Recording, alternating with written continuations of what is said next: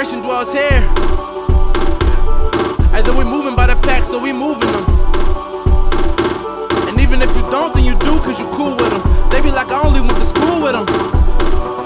Let's get it. I don't know. I guess we'll just do. I guess we should just do this informally. I don't think we're gonna. It's just a mini-sode, so I don't even think I need to like do the normal intro or formal introductions or anything. Yeah. That sounds fine to me. Okay. Um, Should we say like our names and stuff? I don't think so. I'm just gonna go right into it. I'll. I, I have to figure out how I'm gonna stitch this together. I'll figure it out. no, I Um, want to say my race and pronouns. You okay? They don't. Maybe they don't know me. I mean, I guess th- that's possible. You've been on the show so many times, though. Yeah, we all got to think. Of, I always think of the newcomer. Okay, fair enough. And this, because I'm on the show, a lot of new people are going to listen to it. Uh, I guess that's true. Uh, well, I'm Andrew. I use he, him pronouns. I'm Asian American, and I'm talking to. I'm Jonny Rashid. I use he, him pronouns. I'm a brown man, Egyptian American, Arab American. Any of those work. hmm So, are you expecting? You're currently like trying to figure out what your what your kind of the, what the interview circuit or the podcast circuit is going to look like for you, right? I'm talking to people to be on the to be on their podcasts. I'm trying to, you know, build a platform. Uh-huh. Try to help people know what I'm ta- writing about when I wrote this book and what I care about. So the self promotion and trying to get people to listen to you is not my favorite part of the process. Uh huh. Um, even though I'm eager to talk about the material, Right. I am not that eager to make sure like a wide group of people listens to me. If that makes sense. Really? I just feel like you're one of the most kind of extroverted people that I know. You're always reaching out to other people. I do love making connections. I like building relationships. I also like getting to know people. Uh huh. Um, but I don't necessarily want a platform um, that exists just so my ideas can get out there. Um, Really? I mean, I, I mean, I mean it when I say, like, I'm a community person. I want to be in community. I want to do the church and community, and I care about what we're building together and how we're collaborating. The opportunity to write a book was almost antithetical to that. It just so happens that I love writing and I love putting my ideas down on paper. I like doing that. I like sharing my perspective, but I also I really value interaction with it, dialogue, uh, even debate. You know, um, but I don't have a lot of uh, aspiration for like having a captive audience that can't respond or just listens to me. Interesting. That's not that that that that, that doesn't feel exciting to me. Mm-hmm. And you're also not. Would you say you're not interested in like promoting yourself in that way? I think really among my friend groups, my friends, I like to share my ideas. Um, and yeah, it would be nice if a lot of people were encouraged or blessed by what I was writing. But essentially, it feels like I'm. It feels like I'm begging people to listen to me when I'm like, "Hey, can I be on your podcast? Here's the book." Right. Yeah. And that Yeah. doesn't feel good. No, it doesn't feel good. Because I feel like there's an evangelical impulse to um, kind of unself-consciously be able to walk up to somebody and start promoting, well, I don't know, an idea, Jesus, for instance. I mean, growing up, this there was always this idea that if if if something is the truth, or if it's good, or if it will make people's lives better, then you shouldn't feel ashamed of trying to get other people to listen to you, which I was never very good at. I always want to look for people who are looking for Jesus. I'm not mm-hmm. trying to fit Jesus into people's lives that mm-hmm. aren't receptive to Jesus. Similarly, like it would be nice if I know this doesn't happen. Hey, you heard about the book and you want me on the podcast? Great, call me up. I'll do it, you know? Mm-hmm. Versus like contacting all these podcast hosts hoping that they'll have me. Right. You know, I'd rather be invited. And and that that works the same way with like um with Jesus and even with Circle of Hope. We're looking for people that are looking for us and looking for looking for Jesus specifically. I mean, I think that's what extending the table is about. I don't think it's about um, coercing somebody or even convincing somebody particularly. I think it's more about we're looking for people that are moved by the Spirit to do this. Uh huh. You know, I don't. Someone told me Andy Stanley is a as a pastor, um, white guy in the South, and he he he he, he is promoting a book now called not in it to win it. Oh yeah. Okay. And you've been and response and the, tweeting. and the and the and the tagline is something like how taking a side sidelines the church. And then my book is Jesus takes a side. Uh-huh. Right. So like actually you and I have very different opinions about this. And someone emailed or, or messaged me yesterday and was like, "You and Andy should have a debate about this." Hmm. And I was like, "I suppose I could do that. Mm-hmm. I'm not that interested in debating him, though." Um, Are you interested in debating him insofar as it promotes your book? I Because I, you have been like responding to his tweets and stuff. Yeah, I suppose that's Uh-huh. it. See, but when I do that, I'm looking for people who are moved by the Spirit. I'm not trying to convince somebody to do it. This was part of the difficulty of writing the book, Uh-huh. is that I, I, I was trying to find people who are already interested in this. Mm-hmm. You know, because this the book is about encouraging people to engage politically, right? Right. And someone said there are a lot of people who engage politically, they just engage in a, like a Republican or a conservative way. Okay. Um, and I thought, no, I'm not trying to convince those people to engage politically. I'm trying to convince the people that are disturbed by far right Christian politics that it is permissible to engage politically in opposition as opposed to simply be quietists. Right. You know, this book is not for Donald Trump supporters. It's not for conservative people.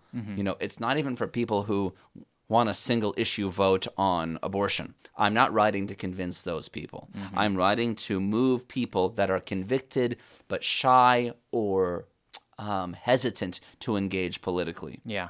That's who the audience is. Yeah. It's not intended to convince Republican voters to vote Democrat, for example. Mm-hmm. It's mainly intended to stimulate Yeah. people that are politically quiet or politically uninterested. I, and I do want to get at some point, maybe with the other, with uh, Beth and Chris, we'll get into the substance of the book itself. That sounds good to me. Um, I the reason I wanted to talk to you now is because I basically I recently finished the book. I finished it like last week, and I figured I want to talk to you a little bit about it before while it's still fresh in my head. It's very good. Well, thank you. It's quite good. It's it, I I was surprised by my reaction to it because I was I was reading it. Um, It's better now than the copy you got, too. is it Yeah. okay? It's uh I've when did we meet, Jonny? How old was I? Was like 22, 21. You were very young, 22. You were just at, you were 21. yeah, and you were like How old are you now? 30, 34 tomorrow, 34. Happy birthday, Andrew. So, like, I was, you were 21, I was 23. right? Yeah. And there have been times in our relationship where I would listen to a sermon that you delivered, and I was like, "What was that? Even that was incomprehensible." Incomprehensible. I mean, I've, I've, I've, uh, I, I guess I've seen your whole process. That's kind of Yes. interesting. hmm So I was very surprised.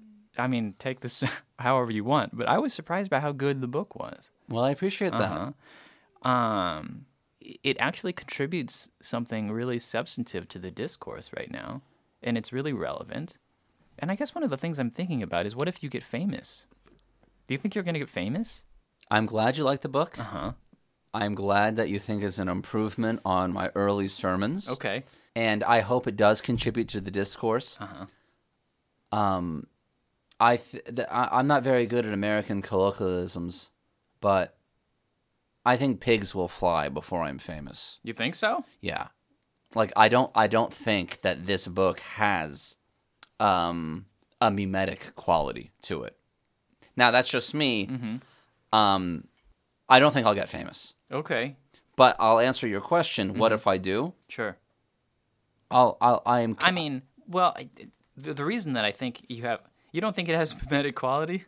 I just feel like there are a lot of books out there right now that address that talk about how the Bible responds to certain issues or whatever, or talk about or or kind of do an analysis of how Christianity or evangelicalism got into the current situation. But there's I, I don't know if there's anything that lays out fundamentally the case that that the gospel is has fundamentally political dimensions for the 21st century.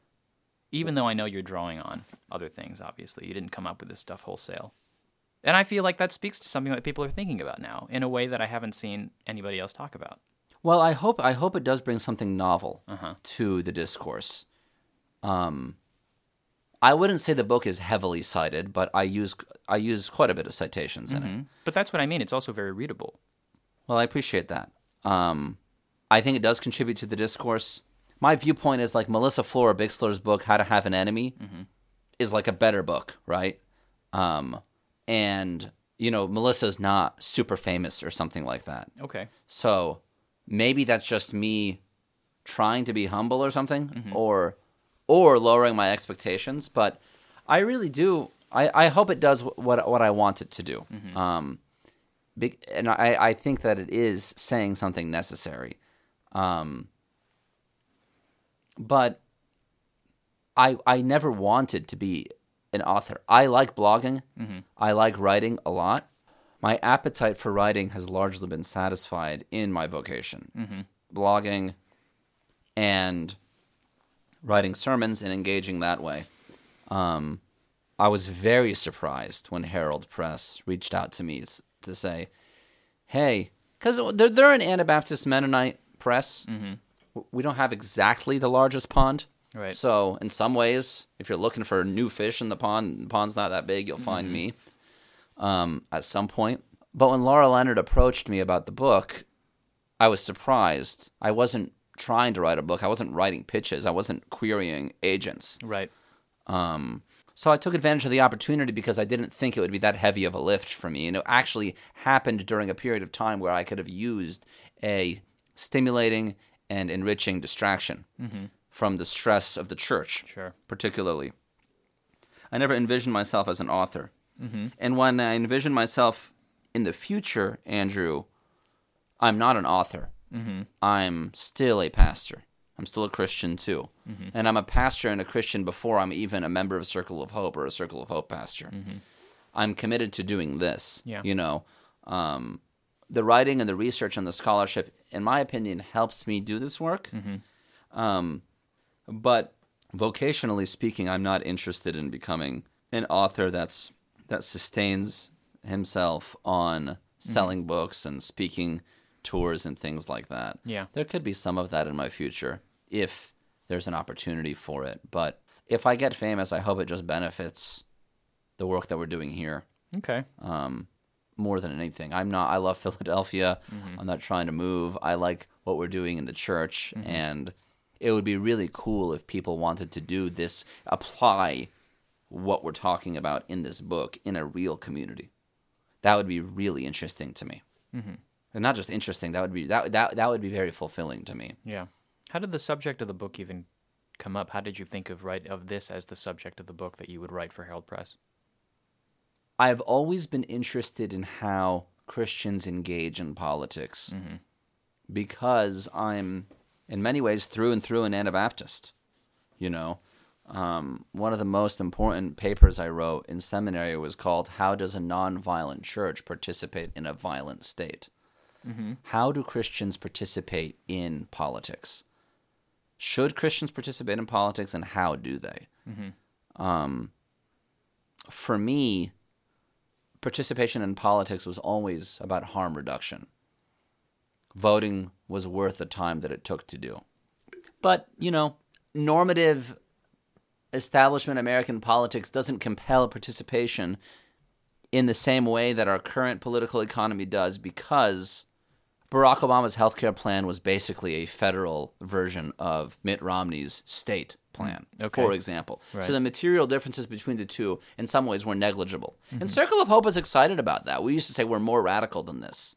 We, we, we, our, our politics don't merely transcend national politics; they, uh, they're, intensify them. They're, they're more radical.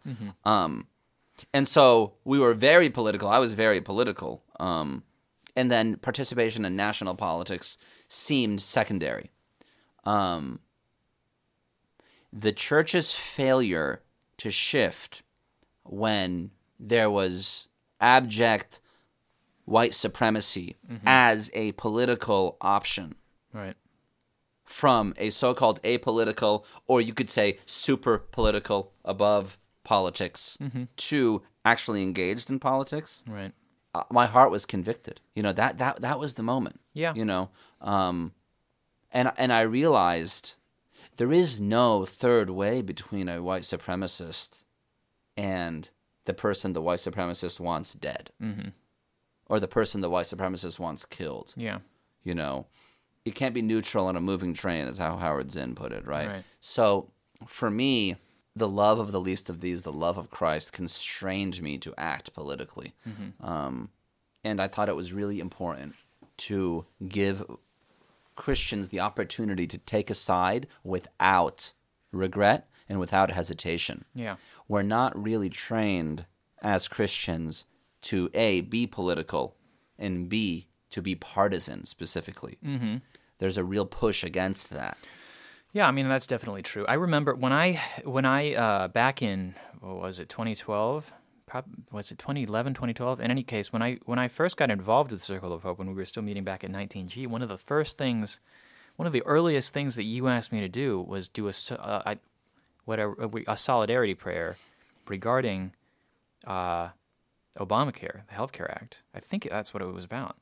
And what Was I, praying th- that, that I would get passed? I, I had you had uh, I, I I received very little in terms of what I was supposed to do with that prompt. So I came at it with all the habits I had learned from all my church experience prior to that, where I basically presented both sides, where I basically presented both sides and asked people in general to pray for the issue. Um, and for some reason, it was after that that I realized that, like, oh, I, I think I had kind of misunderstood the prompt because it was clear that you and a lot of people were in support of the of Obamacare, and I was like, oh, what I, what I was what what surprised me was not that you you were in support of it. What surprised me was that me in a church context, I was supposed to, expected to, I was allowed to. Maybe that's a better way of putting it. I would have been allowed to advocate for it, and as I got more involved in Circle of Hope, it actually did surprise me that we were willing to take a stand on certain things, like Palestine, for instance. I mean, I think in the same way, I think that's what surprised me around around the time that Trayvon Martin was killed, because that's around the same that that's around the time that Circle Mobilizing Because Black Lives Matter was formed, and it was my expectation and my assumption that that was just going to be this. We were going to take a stand there, just like we had taken a stand on other things, and I guess I mean I to to an extent like I feel like some parts of the church did, but of course our recent not every not as many people were as on board as I thought it was. When I first got to Circle of Hope, Mm-hmm. there was a bumper sticker on the side of a computer monitor. They were wide. They were deep and wide then. Uh, okay. And it said War in Iraq. No. Uh-huh. We took a stand. Yeah. And I thought, oh, these are my people. Right. I can actually be a part of this church because they took a stand on the war in Iraq. Right. Now, meanwhile, a lot of Christians were taking a stand for the war in Iraq. Mm-hmm. But I finally found people that opposed it. That felt good. Right. And so I was moved to to join because of that reason. Mm-hmm. Um, but it was amazing to me. I said I wouldn't do this during Lent, but I'm going to. I've always been in the room where it happens in Circle of Hope. Oh, okay. So like, um, I've been complicit in in any form of oppression that we've perpetuated as a pastor. I've been complicit in it, including white supremacy, and it is not right for me as a person of color because I've been a victim of that white supremacy to say I haven't contributed to it. Mm-hmm. You feel me? Sure. I remember when Trayvon died, that was killed. Right. And one person said to me, "We should all be wearing hoods this Sunday in honor of Trayvon." Mm-hmm. And I thought we shouldn't because I had an instinct not to be political. Right. Okay, and let me let me look this up so I can get it right. Um, Okay. the Arizona congresswoman who was shot January eighth, two thousand eleven, was Gabby Giffords. Mm-hmm. Giffords, she right. died, right? And when was Trayvon? That was 2012. That was two thousand twelve. Yeah. So Trayvon Martin was in 2012, a year later. Mm-hmm. I remember that among the pastors, when Gabby Giffords got shot, Mm-hmm. there was a dialogue among us to make sure that we talked about it. Right. Very partisan issue in some ways, even more partisan because we're talking about a Democrat who got shot. Mm-hmm. Um, and we did not have the same response to Black Lives Matter and Trayvon Martin. Right. And I don't have an answer for why there's a difference there Mm-hmm. besides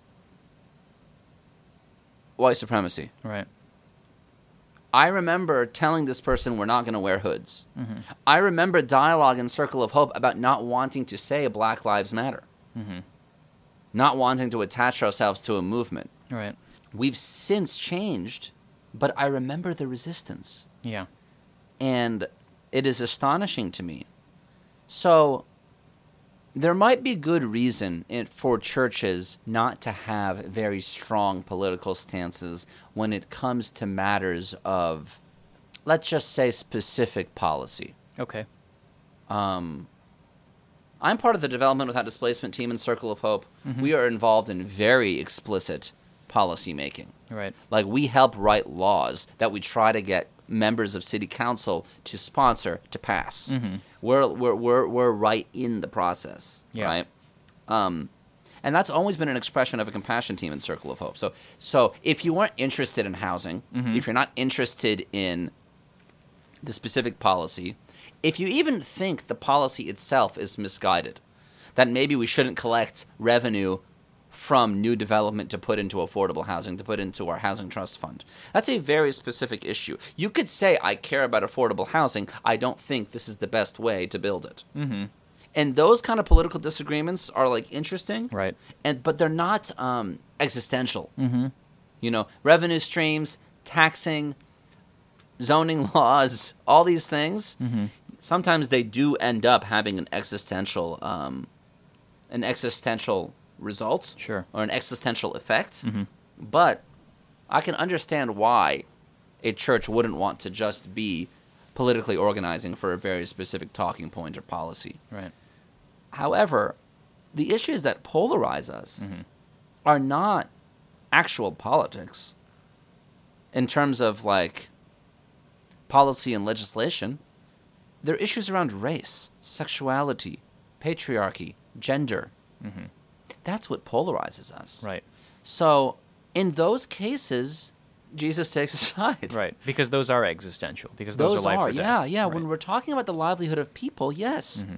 So my point is, the church cannot distinguish not being political when it comes to specific laws and policy with existential issues Mm-hmm. Right. that have a political connotation. Yeah. Does that make sense? I did. To, it totally makes sense. And once again, we're getting into the substance of the book, which is kind of hard to walk around. But what I'm interested in is, I, I think, what I'm interested in is how did you come to make this distinction? Did you al- did you always have this distinction? No, after Donald Trump was elected, I Yeah. saw I wrote a blog about the third way between finding a third way, or, or before he was elected, when it was Hillary Clinton and Mm-hmm. Donald Trump, and it was easier for me to go third way with Hillary and Donald Right. because I was a Bernie Sanders person. Uh-huh. You know, so I have a neoliberal on one hand and then a neo-fascist on the other. Right. You know, but I'm interested in the democratic socialist. Mm-hmm. So that there's your third way, right? Right. But yeah, I mean, I still was hesitant to do that. But you know, and this is the, my, my journey is in the book. There was a chapter that we had to cut that was about what happened in Charlottesville. But those issues, right? Yeah. The Muslim ban in 2017 that affected Arabs like me. When you had neo Nazis in Charlottesville and Donald Trump saying there's good people on both sides Right. when you had um, Donald Trump opening his campaign with calling immigrants, you know, what did he say? They were rapists, right? And drug mm-hmm. dealers and things like Right. that. I don't know the exact language, but clearly being racist when he called them animals. Mm-hmm. When they were telling Ilhan Omar to go back to where she came from. Right. All of a sudden, the politics affected me Yeah. the the hostility against immigrants in the last during that administration shifted my politics. Mm-hmm. You know, and I'm ashamed to say it Yeah. that it took the politics to become personal Yeah. for me to realize, oh, there is no third way between my own dignity and someone dehumanizing me. Yeah, and so I was convicted by that. Right. I was convicted by the LGBTQIA people that I spoke to that didn't want a third way in response to their dignity, mm-hmm. you know? And my own becoming in touch with my own oppression helped me become in touch with others' oppression and realize, yeah, this is this is the movement, you know? And add to that, you know, once I got out of the very small world of Circle of Hope, the small the, the slightly bigger but still small world of Anabaptists, and I listened to other Christians, both in seminary and in an online community that you and I are part of, Sure. um, I learned that I, I it just expanded my mind, and I learned more about different theologies, um, specifically liberation theology. Okay. Right. So James Cone, Dolores Williams, these writers and their understanding of the Gospels just made so much sense to me. Yeah.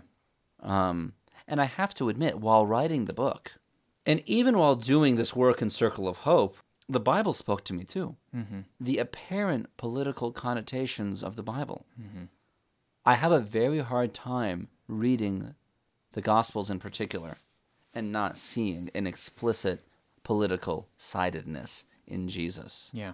And what galvanized me further is when I began to express these views, the resistance that white Christians, white male straight Christians mainly, able bodied, offered me. Mm-hmm. Their anxiety confirmed my conviction. Mm-hmm. In other words, white discomfort means you're doing the right thing when it comes to like anti racism. Mm-hmm. Too often, the opposite's true. We think white discomfort means we're doing the wrong thing. No, we should expect it. And the more disturbed people that were comfortable in the status quo mm-hmm. became, the more confirmation that was for me that what I was thinking and where we were going was right. Mm-hmm. I mean, the subject matter of the book might not be entirely uncontroversial even in our community. I mean, in a lot of ways, I feel like the book is kind of a thesis for what the project of the church has been in for several years, where we are pushing against this long held belief that Jesus doesn't take a side. Uh, I mean, how do you expect? Do you see where I'm coming from? Mm-hmm. How do you mm-hmm. expect the community to receive this book or what you're saying? I hope that my book is not a blueprint for the community or a thesis for it, and I hope that it is a uh, it contributes to the dialogue in the body. Uh-huh. Um, well, that's an interesting approach because that's part of what I was thinking about. Like, what if Circle of Hope becomes known as the? Sometimes I've I've been afraid that people will listen to color correction and think that the that Circle of Hope is where Beth, Chris, and I are, and then they will show up and be disappointed. Do you ever think that like people are going to think of Circle of Hope as the Jesus takes a side church, and then they're going to have a different experience of the church when they show up? I mean, I'll be honest with you. I don't think that I, am not worried about that because I don't want to be the kind of church where the pastor dominates. Uh-huh. We've already been through that for the last two years right. and divesting from that, mm-hmm. and it is bad. The parish is not the pastor. The pastor is not the parish. They have to be separate. Mm-hmm. So I'm writing these ideas down. I understand the power that I have when I do that. Right. I'm certainly the Jesus takes a side pastor. Mm-hmm. So Circle of Hope hired me, and if you keep me hired, I'm going to talk about this. Mm-hmm. If I mm-hmm. go somewhere else and I'm hired there, they should know that this is going to be the general hermeneutic um, that I understand the world, the Bible through, mm-hmm. and Christianity through. Right. I can't change that about myself, but good faith dialogue is still possible. Mm-hmm. I'm making the point that it can't come at the expense of oppressed people, mm-hmm. but we can still talk about it. Right. You know, one of the most encouraging things to me. You read an earlier um, edi- edition, no draft draft of the book uh-huh.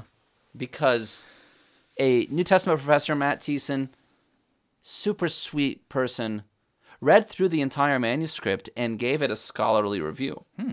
And there were moments where like I needed to change language and make corrections, and that dialogical process improved my argument. Mm-hmm and improved the book. Right. So I hope that we can keep dialoguing in a way to lift up what one another are doing. Mm-hmm. I want this to contribute to the dialogue. I don't want it to be end the dialogue. Right. But I want it to be good faith dialog mm-hmm. Dialogue is allowed to happen, but we need to have some basic parameters around that dialogue that up for discussion is not the dignity mm-hmm. of racial and sexual minorities, for example, of disabled people, so there's a basic framework that we can have a dialogue in, but I don't want Circle of Hope to become Jesus takes a side church. Mm-hmm. And and and and I'm I'm guarded against that because I've already been accused of that. Right. You know, mm-hmm. I've already been accused of of moving the church in this direction single-handedly as if a whole body didn't do this. Mm-hmm. You know, in disagreeing with our anti-racist direction as a church, some people have said I'm not sure Jesus takes a side as if my book has influenced this idea. It was the will of the Spirit discerned in community that moved us in this direction. And I will contribute to that dialogue as I can and be conscious of the power that I have when I do that. I am not mistaken about the power that I hold when I speak. Mm-hmm. I am not that. See, I'm familiar with power as a currency. Yeah. And I want to become familiar about how I wield it and how I have it Right. it would behoove white men in particular to do the same calculus about the power they hold when they say something. Because I'm familiar with the power that I have. And sometimes that will lead me to say something, and sometimes that will lead me to be quiet. Um, and I'm still learning how to do that, and I, I want more feedback about that, and and I want to I want to I want to listen better about that. Um, so I'm not mistaken regarding I, I don't want to be mistaken about the power that I do have to influence the body, even Yeah. with this material. Mm-hmm. But it cannot be the end of the conversation. Hmm. Um, for one hand, the voices of the marginalized and of people of color may challenge me and change me. Mm-hmm. You know, and that's you asked earlier. Why, why, why, why did you get to this place? Mm-hmm. I did because I listened to y'all. I remember one time, Andrew, I gave some ham-fisted um, speech about the, the the- wickedness of Donald Trump or something like that. I don't even remember the specifics of it. Okay. And you raised your hand during talkback and said, Jonny, the reason this is happening is because of white supremacy. It's because of growing white supremacy in the United States. And your boldness changed me and motivated me to be more specific about what was happening um, and more pointed about what was happening. So, as much as I want to influence the church, it is actually the church and the people in our congregation in in, in our church that have influenced me. Interesting. Right. Um, so I hope to contribute to that dialogue, but I hope people can keep challenging me too, um, because I really do think that if we think we're done learning and done growing, then we we cannot move with what the Spirit's doing next. Yeah. This would be a natural place to end, but but I want to talk about this. Uh and we have some time left.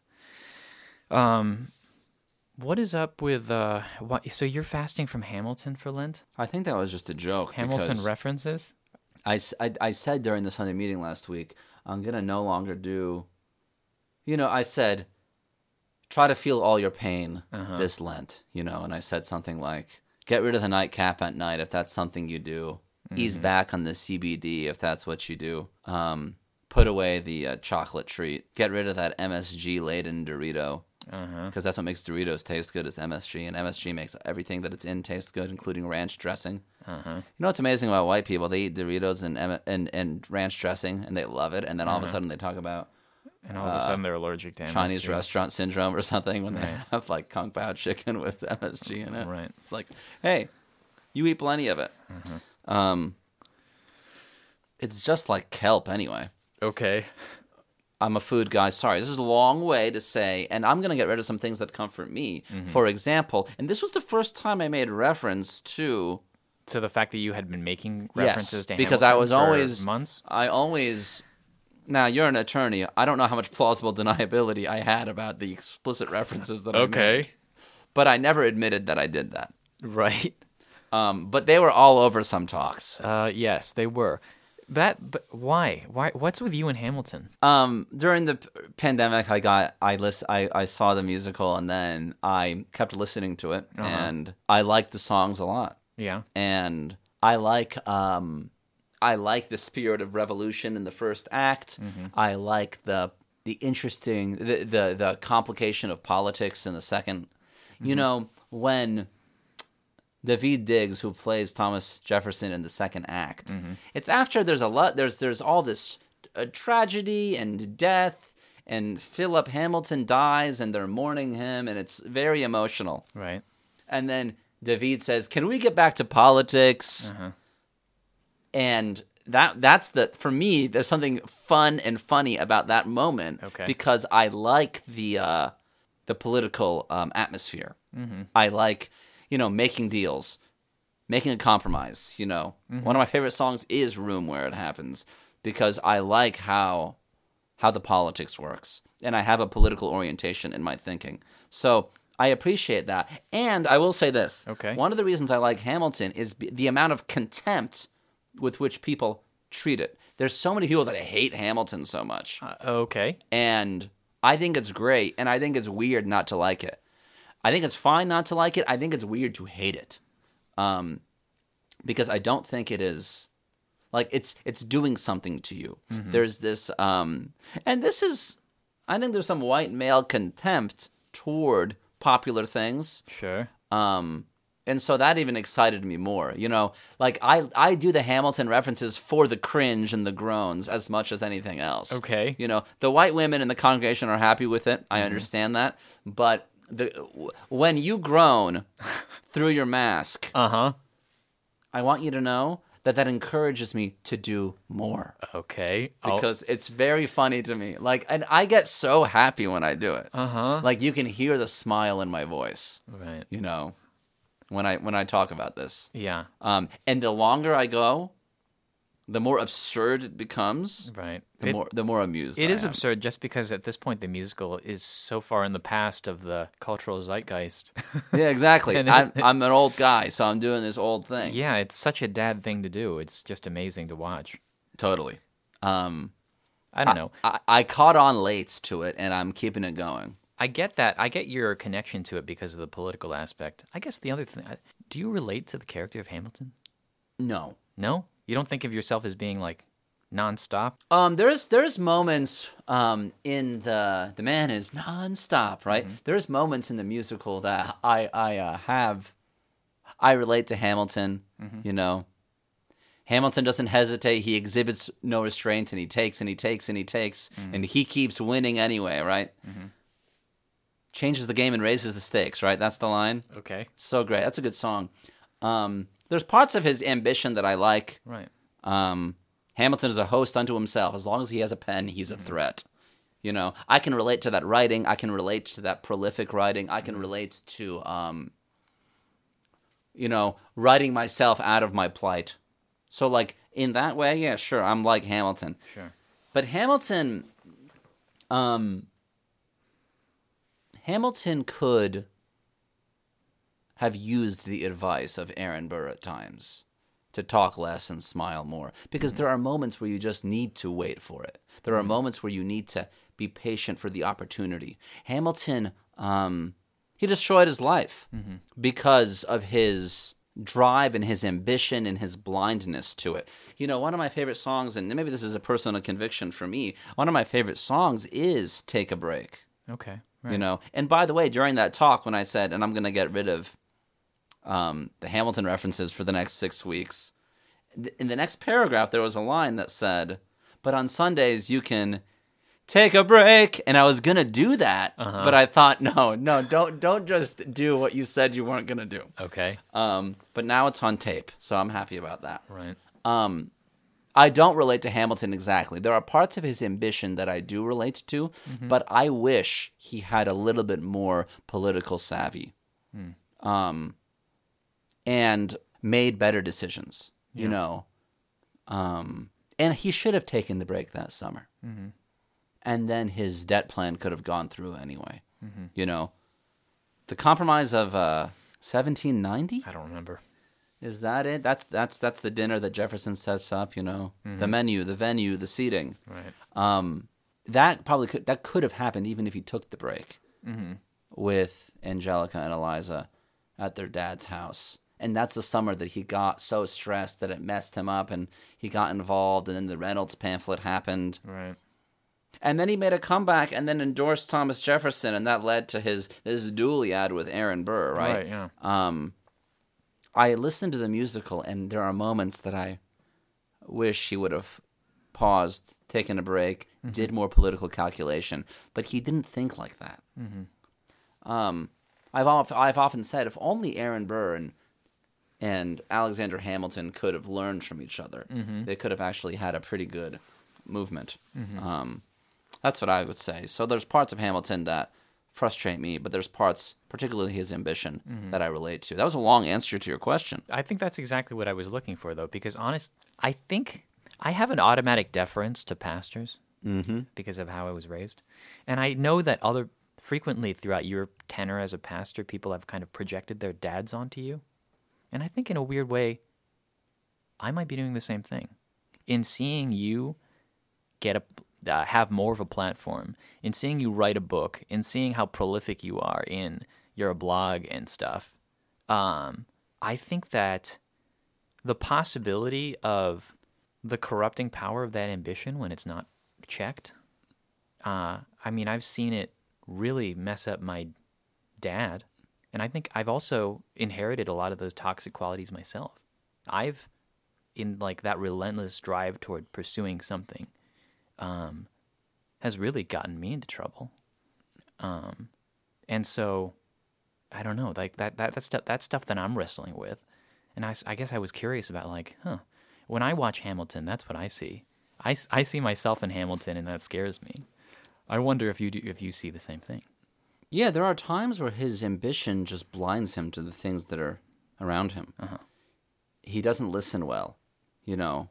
Um, I listen to the audio a lot, but I recently watched the musical. Mm-hmm. Um, and I watched it over the course of like many days because I don't often have two, two hours and 40 minutes to watch something. Uh huh. And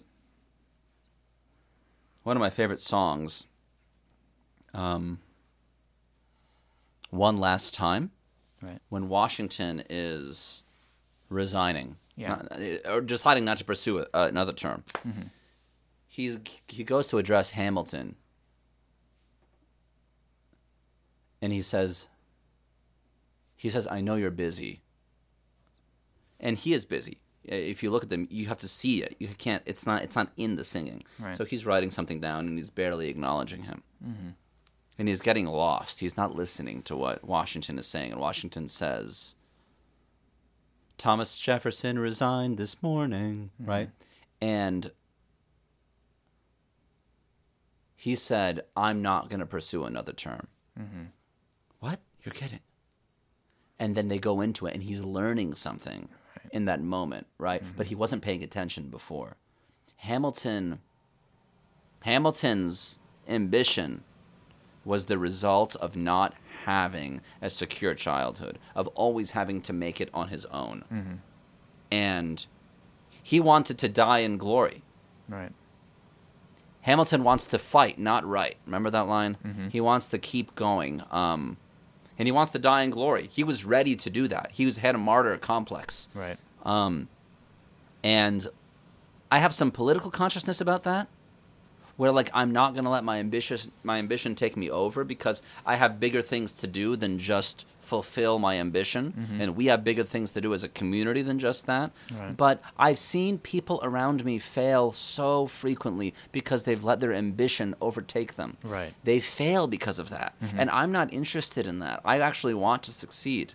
And so, humility, collaboration, listening to others, I hope that helps. Yeah. And I hope that if you see me, if you see me pursuing my ambitions at the expense of the community, you would talk to me about that. Mm-hmm. You know, um, and I want my people to hold me accountable. Right. Um, along the way, I've sought permission from my overseers to be cool with this process, and I've tried to hold myself accountable in terms of the time that it takes. But that's one thing, you know. Um, but I think as I started this, I, I don't have an appetite for self promotion.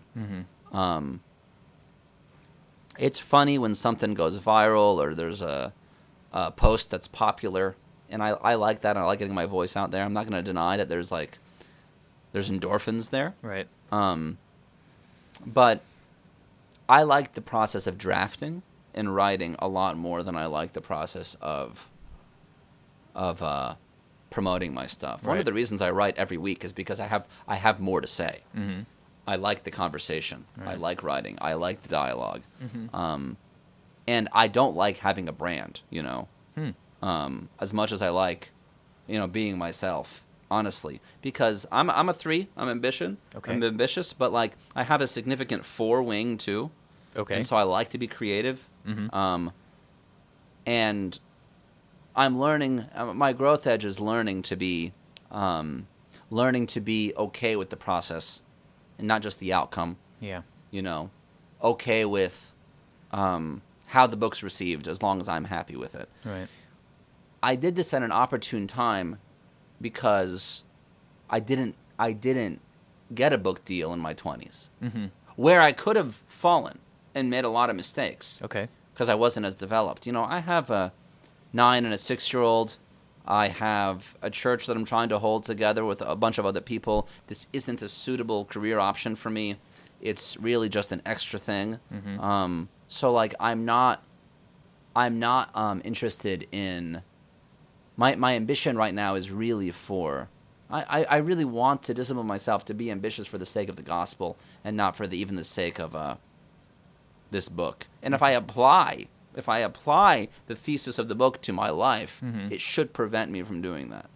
Right? Because this isn't about uh, gaining the whole world but forfeiting your soul. Right. So I want to keep my soul intact and I want to suffer in my suffering, you know. I don't want the potential success of this book to compromise what has formed the theology, the biblical hermeneutic and the politics around this book, which is in fact my suffering Right. as a person of color. I want to stay in touch with that. Mm-hmm. And sometimes success can conceal the pain. Yeah. And I would say in Circle of Hope that happened. So when we planted North Broad, the congregation grew very much. And cells multiplied. New leaders were coming. We, wrote we wrote new songs. You were a part of that. a Okay, lot of right. cool things happened. Um, and I was very eager to move the cell multiplication movement and be as successful as possible. The whole, the, the, the, the, the evangelistic megachurch kind of uh, energy was there. Right. Uh, and we said we'd never be a megachurch, but I wanted to multiply the congregation and wanted that other congregation to multiply. I still have those goals, but um, in in in those moments, Andrew, I made mistakes and I hurt people along the way. My ambition hurt people, and it kept me from taking a stand on yeah Trayvon Martin on LGBT issues. Right.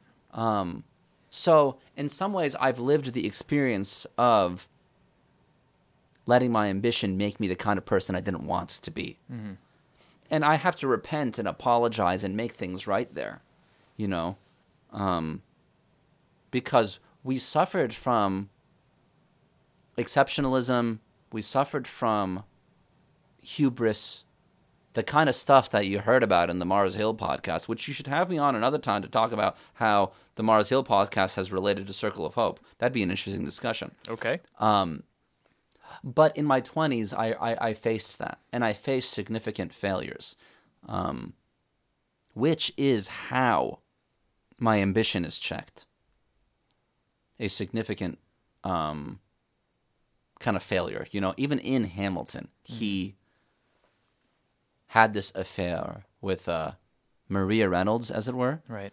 and his life essentially fell apart. He had the moment where um, David rapes Bathsheba and kills Uriah, and his fall, his ha- his whole household falls apart, Right. and Absalom wants to kill him by the end of his life.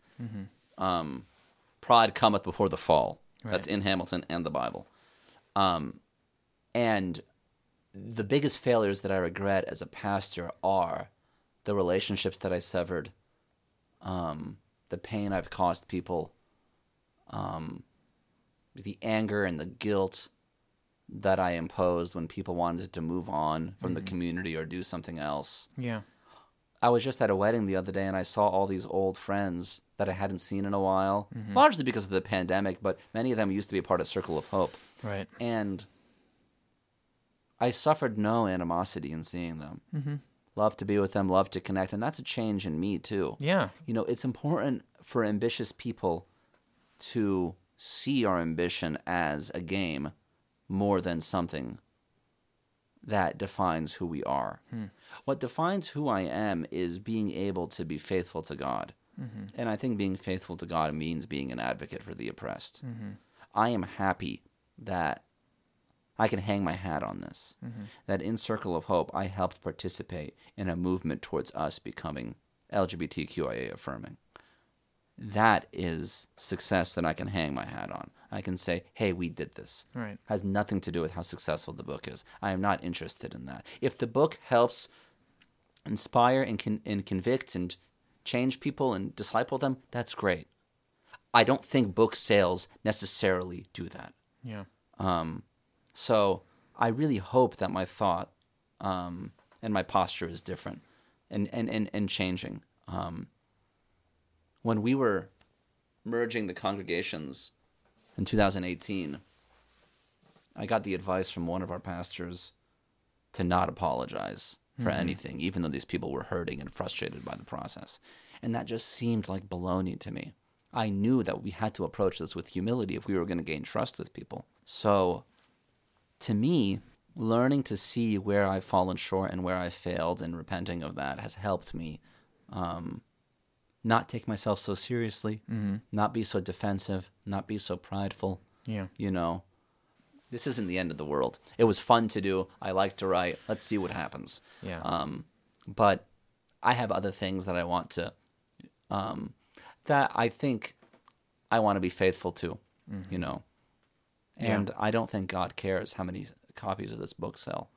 I think that my integrity and my humility are more important. So like I want Yeah. to discipline myself in that way Sure. and continue to be in touch with my own continue to be in touch with my own suffering as a person of color and as an oppressed person um, and let that inform my work. Yeah. You know, I found that when I'm vulnerable, it's better. Yeah.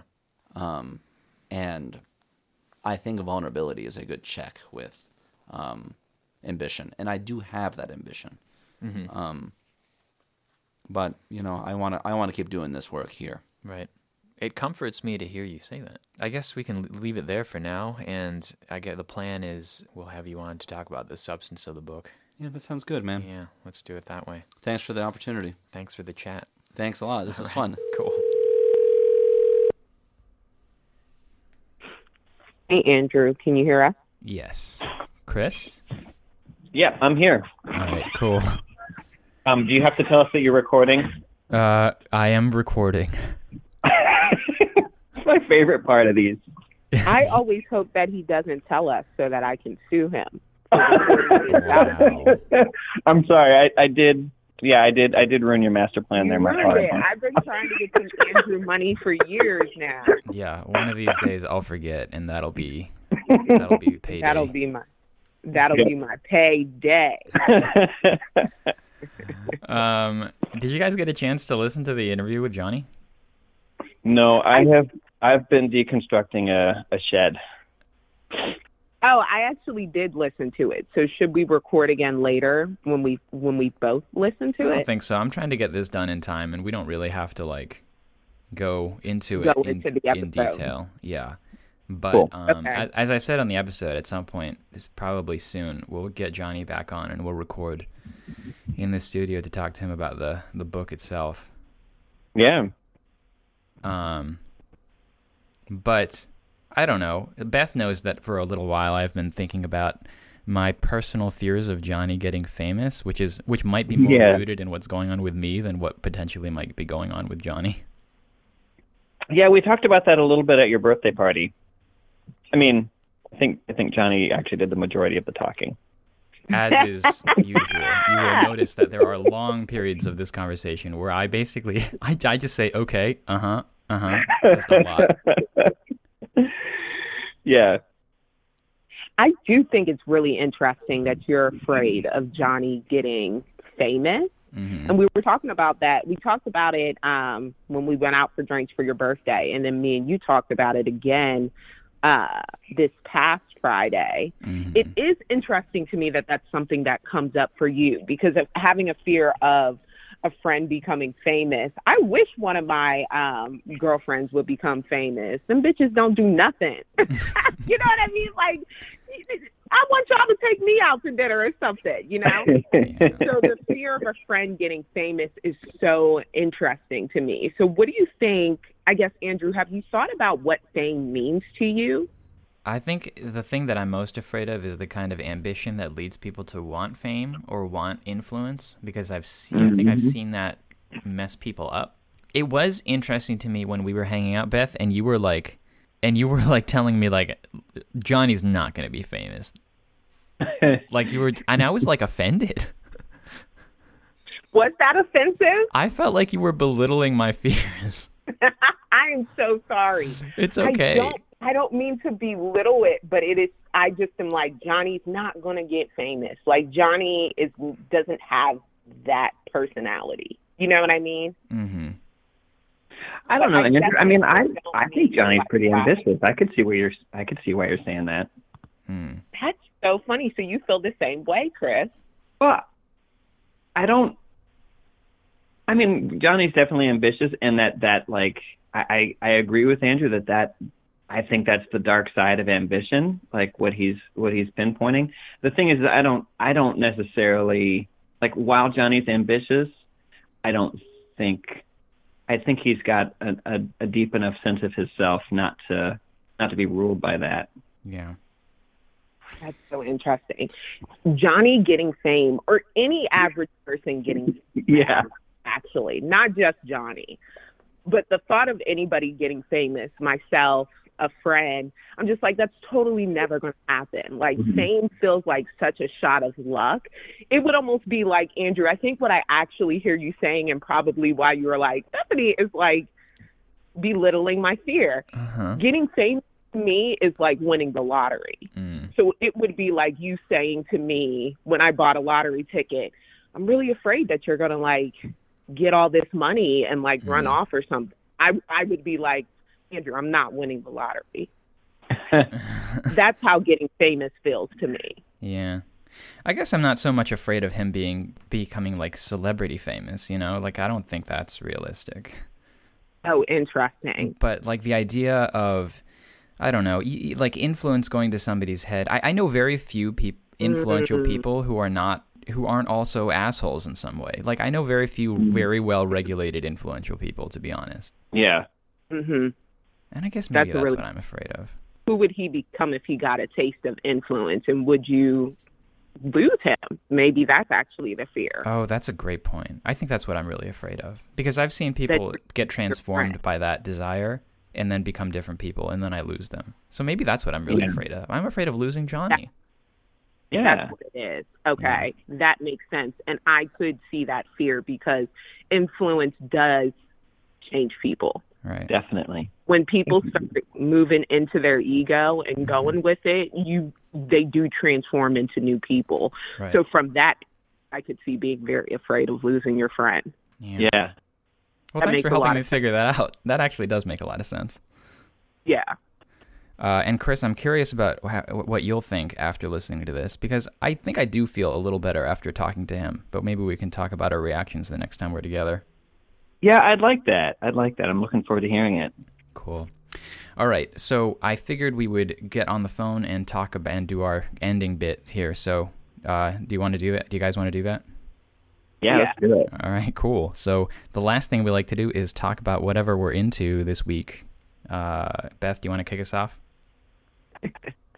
What I am into is really weird and random and nuanced, but I am into people being as awkward as I am coming out of this pandemic. I went to a networking event recently and I was like dressed to the T, like had my business cards ready. I was ready to mingle and everybody I was mingling with was so awkward. I shook somebody's hand, they grabbed my elbow. Whoa. which was so weird. Like, how did you miss my hand and go for my elbow? And then at one time, we I was having like witty banter, right, um, with these two women um, about like children. And the thing in education is that like seventh graders are the worst, right? That's like the kind of like funny conversation, Fact. right? Right. So one woman says, you know what? I actually like seventh graders. And me and the other woman say, oh my God, I can't believe it. Ha, ha, ha, ha, ha. Mm-hmm. Right. I'm just thinking of how am I going to get you my card? And the other woman says, seventh graders are stupid little people. And I was like, oh my God. Ooh. That's a terrible thing to say. I don't think you actually meant that. but Right.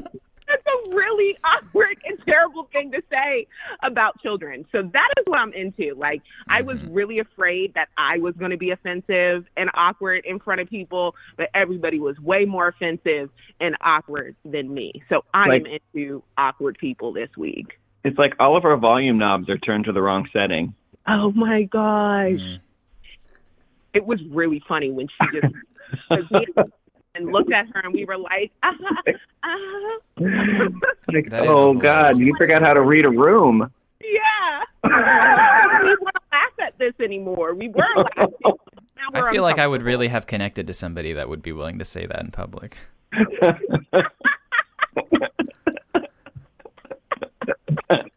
thought that that's your response, Andrew. Yes, like, oh, I found a friend.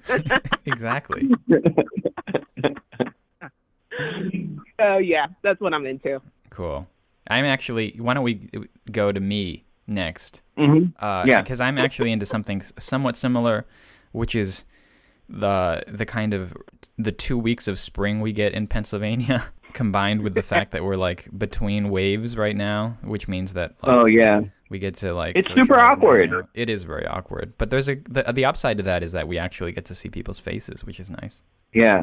Yeah. No, like we have spent two Fridays together. hmm And we're going for a third this one. Yeah. Yeah. I'm psyched.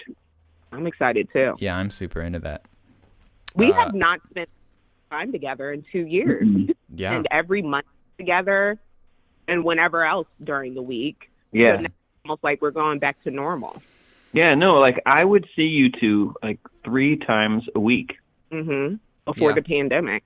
hmm And I'm like, I'm holding it very loosely. I'm like aware that, you know, everything could change again very quickly. It's cyclical. Absolutely. So I'm Yeah. enjoying it while it lasts anyway. Yeah. Chris, what are you into? Um, well, kind of piggybacking off of off of like your conversation with Jonny and the kinds of things you're um, you're processing. Um, I've been watching Inventing Anna. Um, oh my God. Um, hmm well, first of all, like I love Julia Garner, um, who's the who's the actor who who plays Anna Delvey. Anna Delvey, this like person who like pretended to be a wealthy socialite at the age of twenty, had like this crazy influence and just had like people buying her everything because they thought that like she was gonna pop off and like get her inheritance. Um, and it's like it's bizarre. It's like her her hold over people is bizarre and and it's just because like she played the part so well It's because she's white. yeah yeah a hundred percent I that's like sorry. That's like a missing piece to these stories, these documentaries on Hulu and Netflix. Nobody ever talks about the racialized component. Only No. fucking weirdo like Elizabeth Holmes was given millions of dollars is because she's a white woman, and we think that that white people already deserve access to funds. And Oh, yeah. when when a white woman just asks for it, people just or any white person, people just give it to them, and then have the nerve to be shocked afterwards. oh yeah. No i mean that this that's this is my favorite part i'm just like everybody is getting what they deserve. Absolutely, I don't think either one. I don't think she should be uh, deported. no. Or i agree. Oh my No, god. I, was- I was totally going to say that. I was like she doesn't even need to, need to go to jail. Like That's what y'all get for being dumb. she's poor and you lost some money. Everybody's even. Yep, everybody's even. Oh, I but I'm just yeah, I'm I'm I'm loving the I'm I'm just yeah, I'm loving the takedown of, of wealthy people, wealthy white people. Imagine my black ass k- telling a bunch of white people that I had a good business idea. and I mean, her business idea was opening up a club, Bethany. That's it. I'm about to do some skin bleaching and wake up talking about I love you, Dom. That's what I'm You saying. just uh, you just got a Cyrano you're waiting as Wow. the next thing. This is uh Yeah. this is the this is the premise for for a for a new documentary. yes. Yeah. How And and Andrew, it's just like a- I, we are about to manifest all your worst fears. I'm going to become a famous German socialite. like, no, Beth hasn't changed at all. What are you talking about? Okay. Uh, special thanks to Joe Mahoney, our audio engineer. Jared Selby does our theme song, and Tess Patino is our uh, social media goddess. and she's not German. and she is not. No. Sounds like social light to me, social media goddess. She's also like quite belabored right now. She's like o- overwhelmed with the amount of work that she has to do. So Yeah. She's So if you know Tess, Tess. then there's some love. Yeah. Um, and with that, y'all, we haven't heard from you in a while. So please, please go on our website, colorcorrectionpodcast.com, and drop us a line. Let us know how you are Jesus following um, and trying to be anti racist. Let us know about your journey. And with that, stay black, Little Mermaid.